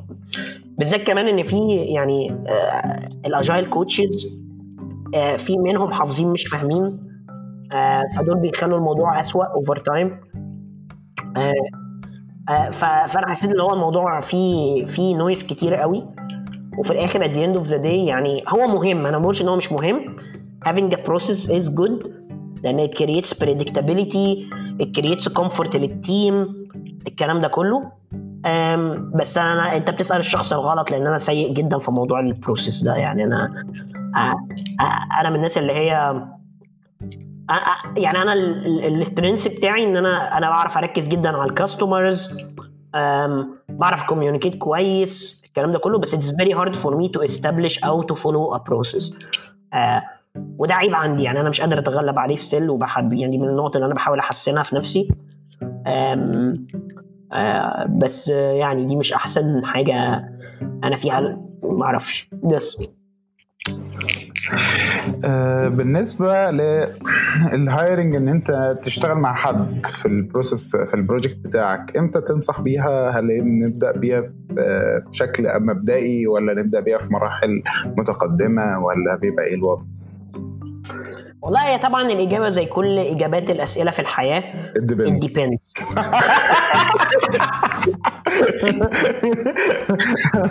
أنا نفسي ألاقي إجابات. يعني يقول لك أهو الطريقة أهو روح. مفيش. كل حاجة depends بالظبط. دي الإجابة لكل الأسئلة في الدنيا يعني. أنا في البودكاست ونروح. بودكاست depends بودكاست depends بالظبط. لا بس طبعا في إيه عارف في common advice أنا من الناس اللي بؤمن بيها جدا يعني. اولا تشتغل مع حد ولا لأ ده بيعتمد على أنت بتدور على إيه وبالتالي أنت محتاج الشخص ده ولا لأ. بمعنى أنا مش developer لو أنا ببدأ side project غالبا هبقى عايز partner مع developer صح؟ أو أنت مثلا developer لو أنت عندك مثلا بالظبط. الحته ال skill اللي واقعه منك اللي مهمه جدا لنجاح ال project ف ف فأنت لازم تبدأ بال skill بعدين تشوف الشخص. مش تبدأ بالشخص وبعدين تشوف ال skill تمام؟ طبعا برضو في advice لأ إن أنت ممكن لأ تبدأ عادي. وبعدين تشوف السكيل بالظبط وبعدين تشوف ال skill ده ممكن يشتغل على scale صغير. يعني لو أنتوا اتنين ده ممكن ينجح. تلاتة ممكن برضو بس أكتر من كده صعب جدا. okay؟ ف... ف... ف... لأن لو أنتوا الاتنين عندكم نفس ال skill set وانتوا شبه بعض قوي هيخليكوا دايما هيخليكوا بتتخانقوا كتير أو هيخليكوا بتختلفوا كتير خصوصا في ال critical decisions يعني. ف فدي من الحاجات اللي هي بتبقى إيه لازم تبقى واخد بالك منها أو تبقي واخدة بالك منها من الأول. النقطة الثانية إن لازم تبقى متأكد أو تبقي متأكدة إن الشخص اللي أنتوا you are partnering with عندهم نفس ال motivation بتاعكم. لأن لأن زي ما إحنا قلنا قبل كده الحاجة مش هتشتغل من أول مرة. وهتحتاج مثابره وهتحتاج trial and error وهتحتاج إن أنتوا تعملوا حاجات المفروض ما تعملوهاش. زي مثلا آه، انت مثلا developer بس ممكن تضطر تجاوب على customer service calls فما ينفعش تقول إيه ده؟ لا أنا developer أنا ما بردش على أنا هقعد أرد هبقى call center هو لا مفيش حاجة اسمها كده. يعني انت مسؤول عن ال project أو إحنا الاثنين مسؤولين عن ال project فاحنا we have to do whatever it takes to get things done. فاهم قصدي؟ ف فدي نقطة تانية مهمة جدا. فال motivation مهم عشان لو أنتوا عندكم نفس level ال motivation ده يخليكم أنتوا الاثنين يعني pour your heart into it. plus كمان إن فكرة ال motivation مهمة عشان ت share وا ال risk. لأن لو لو ودي مثلا بتعمل مشاكل كبيرة لما يبقى مثلا واحد من الناس شغال full time على ال project والتاني شغال part time لأن ال part timer مش واخد نفس ال risk بتاع ال full timer ف... فده برضو بيعمل مشكلة. إيه تاني؟ آه، من من النصائح اللي أنا. بقولها دايما آه، وده أنا نفسي أنا شخصيا طبقته حتى في ال side project الأخير اللي أنا بعمله ده. أنا actually عامله مع بعمله مع اتنين كمان. وأنا بدأت معاهم مش إن أنا معاهم في ال project أنا بدأت إن أنا بساعدهم unofficially يعني اللي هو إيه بقابلهم كل أسبوع كده بنقعد بساعدهم في حاجات آه كده. ومؤخرا بس اللي هو إيه هم عرضوا عليا حتى join ال team قلت لهم بصوا ويمكن الموضوع ده مرتبط أكتر بال startups من ال side projects قلت لهم بصوا العلاقة دي عاملة زي الجواز. إحنا لو هي فعلا زي الجواز. أنت كده بتختار شريك حياتك أو شريكة حياتك. شريكة حياتك. لأن أنتوا أنتوا هتخشوا ال project ده مع بعض. الحاجات بتاخد وقت. يعني Uber اللي إحنا دلوقتي شايفينه عملاق ده بقاله بتاع 11 سنة. Uber بادئ 2010 تقريبا. بقاله 9 سنين sorry Uber بادئ 2010 Airbnb بادئ 2008 أو واحد منهم 2008 وواحد 2010 المهم إن زي ما أنت شايف 2006 باين ولا 2005 فيسبوك 2006 بالظبط. آه، فيسبوك بادئ 2006 فالحاجات بتاخد وقت عشان توصل لحجم ما. فعشان ده يحصل actually في ناس بورنا في ال live بتاعت فيسبوك وعلى فيسبوك بالظبط. حاليا. آه. بالظبط بالظبط آه، بالظبط. فالحاجات بتاخد وقت وانت هتواجهكوا تحديات كتير قوي. فهو الموضوع فعلا عارف عامل زي الجواز اللي هو إيه؟ الحق ابنك بدأ يشرب مخدرات فاهم؟ وأنت بقى لازم ما هي مشاكل يعني اللي هي كأنك عارف متجوز ولازم تحلوا المشاكل اللي ما بينكم وبعدين لما هتخلفوا هتظهر نوعية مختلفة من المشاكل ولازم يبقى فيه فكرة ال آه، يعني الناس بتتكلم في الجواز عن المودة والرحمة وكده ونفس الحاجات دي محتاجها في ال startup محتاج إن أنتوا تشيلوا بعض لما يبقى الدنيا سودة. محتاج إن لما يحصل مشكلة يبقى أنتوا كلكم متكاتفين عشان تحلوها. نفس ال time commitment أنتوا الاثنين عارفين إن this will take 10 plus years. أنتوا خلاص you allocated part of your life to this. ف فكل الكلام ده مهم جدا إن الشخص يبقى aware بيه. لأن أنا مثلا من الأخطاء اللي بشوفها اولا بشوف ناس يقول لك أنا اخترت فلان cofounder وهو أو هي ما يعرفوهوش أصلا واللي هو قابلوه مرة في event ف... فانا ما أعرفش إزاي الناس بتختار كده بصراحة اللي هو يعني ما فيش حد أعتقد بيختار شريك حياة الموضوع كده deep شوية. صح يعني حتى في خطوبة طب اخطبوا الأول وبعدين شوفوا يعني. بس لا الموضوع كده عميق قوي يعني بصراحة.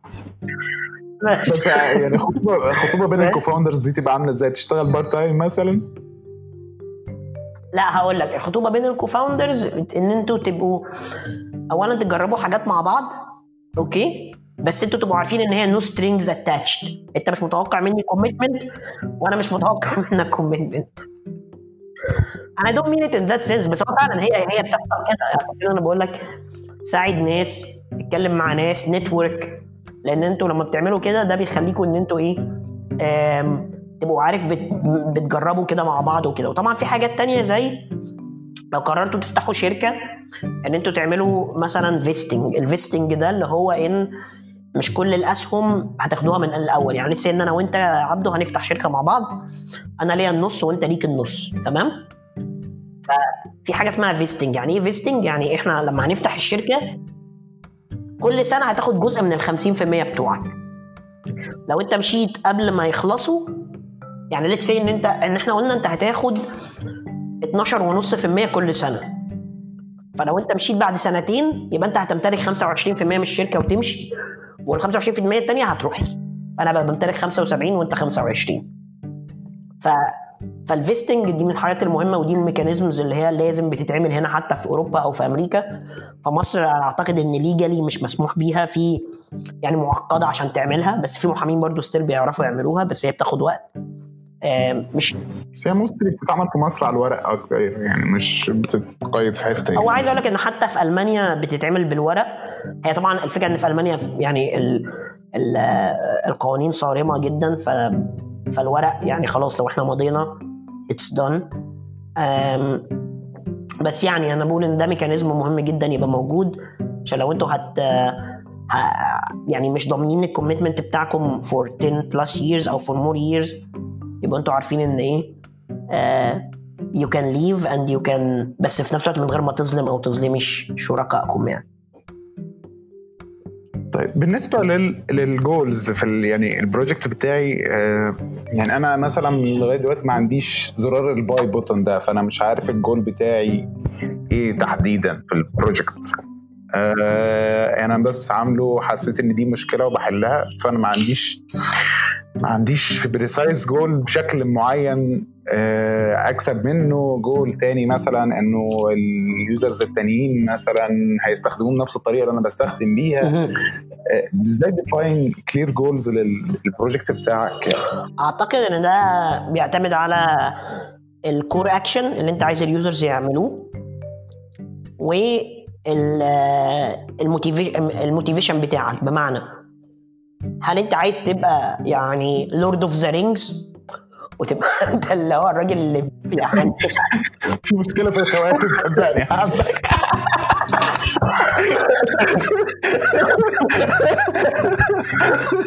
عجباني ال metaphor فأنا قررت أمسك فيها يعني. ف ماشي فأنت قررت إنت عايز تبقى الراجل Lord of the Rings فأنت عشان تبقى Lord of the Rings انت عايز كل الناس تلبس خواتم. فهتعمل كده عشان تعمل كده انت لازم تبقى دايما بتتكلم مع ال users وبتحط targets مثلا إن انت عايز الشهر ده لو انت الشهر اللي فات بعت 100 الشهر ده انت عايز تبيع 200 وتحاول تشوف إزاي توصل لأن انت تبيع 200 الشهر اللي بعده انت عايز تبيع 300 أو 400 اللي بقى فاهم قصدي؟ ف فال goals بتيجي من ال ambition بتاعك. هل انت عايز تبقى فاهم Lord of the Rings ولا انت عايز لا ده niche side business جميل. لو بيعمل لي 1000 دولار في الشهر أنا زي الفل مش عايز أعمل أكتر من كده. فكل فهو ده فكل الكلام ده ال- الأهداف زي ما قلت لك هي هي بتيجي من ال motivation يعني. أنا بشوف إن هي بتيجي جزء motivation وجزء إن أنت كل ما تتكلم مع users أكتر ده هيوضح لك ال goals لأن زي ما قلت لك هتلاقي ناس تقول لك أنا بحب أشتري أنا نفسي أشتري بس أنا مش متأكد من ال size فأنت تبدأ تفكر إن الهدف الجاي إنك هتحل مشكلة إزاي الناس تفهم ال size. وهكذا بس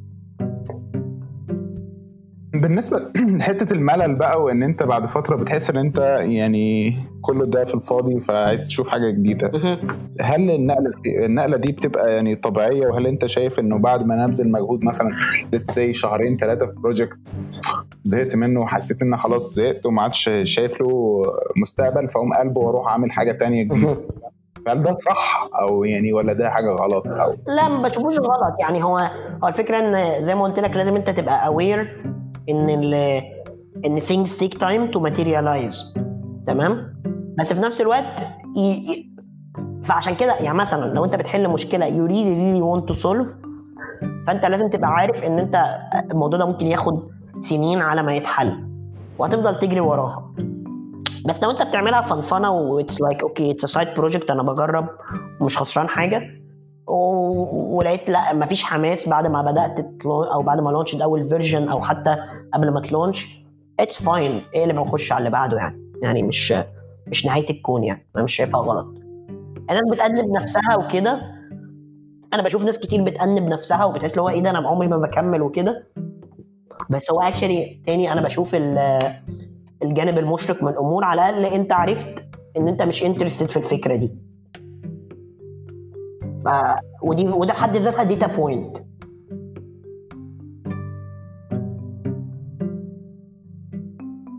آه، بتقرأ حاجة الأيام دي؟ yes بقرأ كتاب آه، بقرأ كتاب حلو قوي actually عاجبني. اسمه maybe you should talk to someone. هو about rings آه لا هو الكتاب آه، اللي كاتبه واحدة therapist وبتحكي أكيد طبعا. بتحكي قصص العيانين بتوعها plus قصتها هي مع ال therapist بتاعها. يعني هي therapist وعندها therapist بالظبط. فهي بتحكي بتحكي القصص بتاعت العيانين بتوعها plus لما هي نفسها تعبت نفسيا وراحت للدكتور أو ل therapist فإيه اللي كان بيدور ما بينها وما بينه في الإيه؟ في العيادة. ف it's really interesting story uh, very funny برضو. الغلاف بتاعه مسخره. آه هتلاقي حتى إن هو في السب تايتل بيقول مش عارف therapist her therapist. صح؟ حاجة كده يعني. يقول لك اللي هو إيه؟ آه بس فده من الكتب اللي أنا حاليا بقراها. her therapist and our lives revealed. ف فده ده اللي أنا بقراه حاليا. آه هو كتاب كبير 400 صفحة. أنا في نصه. أنا وصلت امبارح 190 آه فده ده صراحة من الكتب الحلوة جدا. أنا عاجبني جدا. عارفة. ما ما سمعتوش أوديو بوك يعني. ما ما أعرفش. أنا اشتريته في يوم كده كنت زهقان ماسك ال Kindle في إيدي فقلت أنا عايز حاجة جديدة. ف فرحت جبت كتاب كده حاولت أقراه بس جبت جبته ورجعته وغالبا هشتريه تاني اللي هو اسمه The Culture Map كنت أنا قاعد مع ناس آه، صحابي مكسيكيين وكنا قاعدين نشتكي من الألمان كالعادة. ف ف... فالفكرة إن يعني. فواحدة منهم قالت إيه إن هي قرت اللي هو الكتاب بتاع The Culture هي actually وحتى كمان جوزها قال إن هم هم الاثنين قروه يعني The Culture Map فقالوا لي الكتاب ده لأن أنا مثلا قعدت أقول يعني بعض ال characteristics اللي أنا شايفها ما بين ال- المجتمع الألماني أو الشغل مع الألمان versus مثلا الشغل مع الأمريكان أو الهولنديين وكده والمصريين حتى فلما كنت بتكلم في الحاجات دي وقعدت أقول مثلا بعض الحاجات اللي أنا شايفها واضحة جدا ما بين ألمانيا وأمريكا في طريقة الشغل وكده. فلقيت إن هم بيقولوا إيه ده؟ ده اللي أنت بتقوله ده موجود بالظبط في الكتاب اللي هو بتاع The Culture Map قلت طب شفته أنا أصلا ما قريتش الكتاب بس أنا يعني I sort of inferred حاجات كتير بناء بس على ملاحظاتي من اللي أنا شفته في الشغل في ألمانيا والشغل مع الأمريكان يعني أو صحابي اللي حتى في شركات أمريكية أو كده. ف بس في الكتاب ده أنا حاو- بحاول أقراه بس آه، هو حلو مش ممل actually ال introduction كانت مملة بس أنا رحت مفوتها ودخلت في chapter 1 لقيته الكتاب بدأ يبقى حلو. بس أنا حاولت أجيبه audio book بس وده بقى ال irony الكتاب اسمه The Culture Map وده ال international edition بس ironically مش متاح على Audible المانيا اعمل US بقى. ال culture واقعه في ألمانيا معلش. ال culture واقعه في ألمانيا. okay يعني we are almost done فيعني final final advice for for people there trying to do their side projects trying to do their startups trying to do أي حاجة يعني في الحتة دي تقول لهم إيه يعني.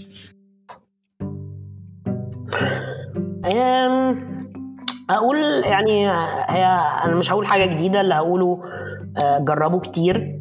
اعرفوا إن things take time. دوروا على مشكلة مش على حل. ما تتكسفوش إن أنتوا تعملوا حاجات يعني above your pay grade which is like إن أنتوا تروحوا تتكلموا مع users أو تتصل بسواقين التاكسي عشان يروحوا يقابلوا زبون. اعملوا ودي طبعا نصيحة بول جراهام اللي هي يعني I'm, I, I'm a big believer. Do things that do not scale. يعني ما تفكرش من أول مرة أنت إزاي هتعمل حاجة ينفع مليون واحد يستعملها. اعمل حاجة عشرة يعرفوا يستعملوها. مش لازم يبقى فيه search وأنت لسه ما عندكش دكاترة. اعمل بس لستة وحطهم آه لما يكتروا بقى زود search مش لازم إنك آه لسه امبارح كنت بسمع بودكاست وكان الراجل بيتكلم عن ال founder بتاع Yelp ال founder بتاع Yelp Yelp ده موقع reviews الناس بت أو application الناس بت review عليه ال businesses وكده.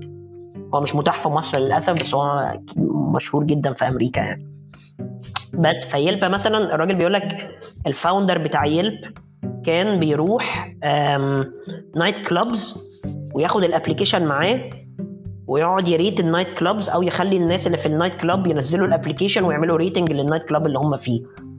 ودي ده بيفكرني بتاع Pinterest برضه. Pinterest كان بيروح الكافيهات ويقعد يفتح ال website بتاعه بالزبط. في كل حتة. لدرجة إن هو بيقعد يسرق ال laptops بتاع الناس ويفتح ال website بتاعه عليها ويسيبها ويمشي. مثال تاني قاله برضه ده كان حلو قوي أنا ما كنتش أعرفه. طبعا كلنا أو مش كلنا ناس كتير تعرف Glassdoor الراجل بتاع Glassdoor تخيل إن هو قال لك أول شركة بدأ بيها كانت Cisco ماشي؟ قال لك راح قعد في كافيه جنب ال HQ بتاع الشركة. وهو كان عارف إن في موظفين كتير بيروحوا يقعدوا هناك. وراح قعد معاهم. راح قعد معاهم بالظبط قعد معاهم وقال لهم بصوا أنا بعمل موقع بيسمح للناس إنها تعمل reviews على الشركات وال work environment و... وأنا عايزكم تخشوا تعملوا review ل Cisco. فأول شركة اتعمل لها reviews على Glassdoor actually هي Cisco. والراجل زي ما ما بقول كده إن هو راح عمل راح راح عملها بطريقة manual تماما. ده راح قعد في كافيه آه اتكلم مع ناس ما يعرفهاش وأقنعهم إن هم يعملوا reviews لإيه؟ للشركة بتاعتهم على الموقع. ف فما تتكسفوش إن أنتوا تعملوا حاجات that do not scale ودايما دايما دايما اتكلموا مع ال users بتوعكم عشان تقدروا تفهموا المشاكل. وما تبقوش أنتوا قافلين على نفسكم وبت... وبتفترضوا حاجات مش حقيقية. أشكرك جدا. نورتنا النهارده وأعتقد إحنا يعني دي مش هتكون آخر حلقة بينا. إحنا في حلقة جاية أكيد عن ال product management والحاجات دي. يعني فنستي تون آه معانا أكيد مصطفى ولا إيه؟ لا إن شاء الله. إن شاء الله. نورتنا جدا النهارده وحابب أشكرك وأشكر الناس اللي بتسمعنا واللي هيجوا بعد شكرا كده. جدا وأنا أنا أتمنى إن الحلقة تكون مفيدة ولو حد عايز يتواصل معانا إحنا على تويتر. كده وصلنا للنهاية. شكرا ليكم. إحنا على تويتر. Swift Cairo. أنا على تويتر يولو عبده مصطفى على تويتر مصطفى نجيب. آه عملنا له mention على تويتر وهنعمل له mention في release استنونا الحلقة الجاية. شكرا لكم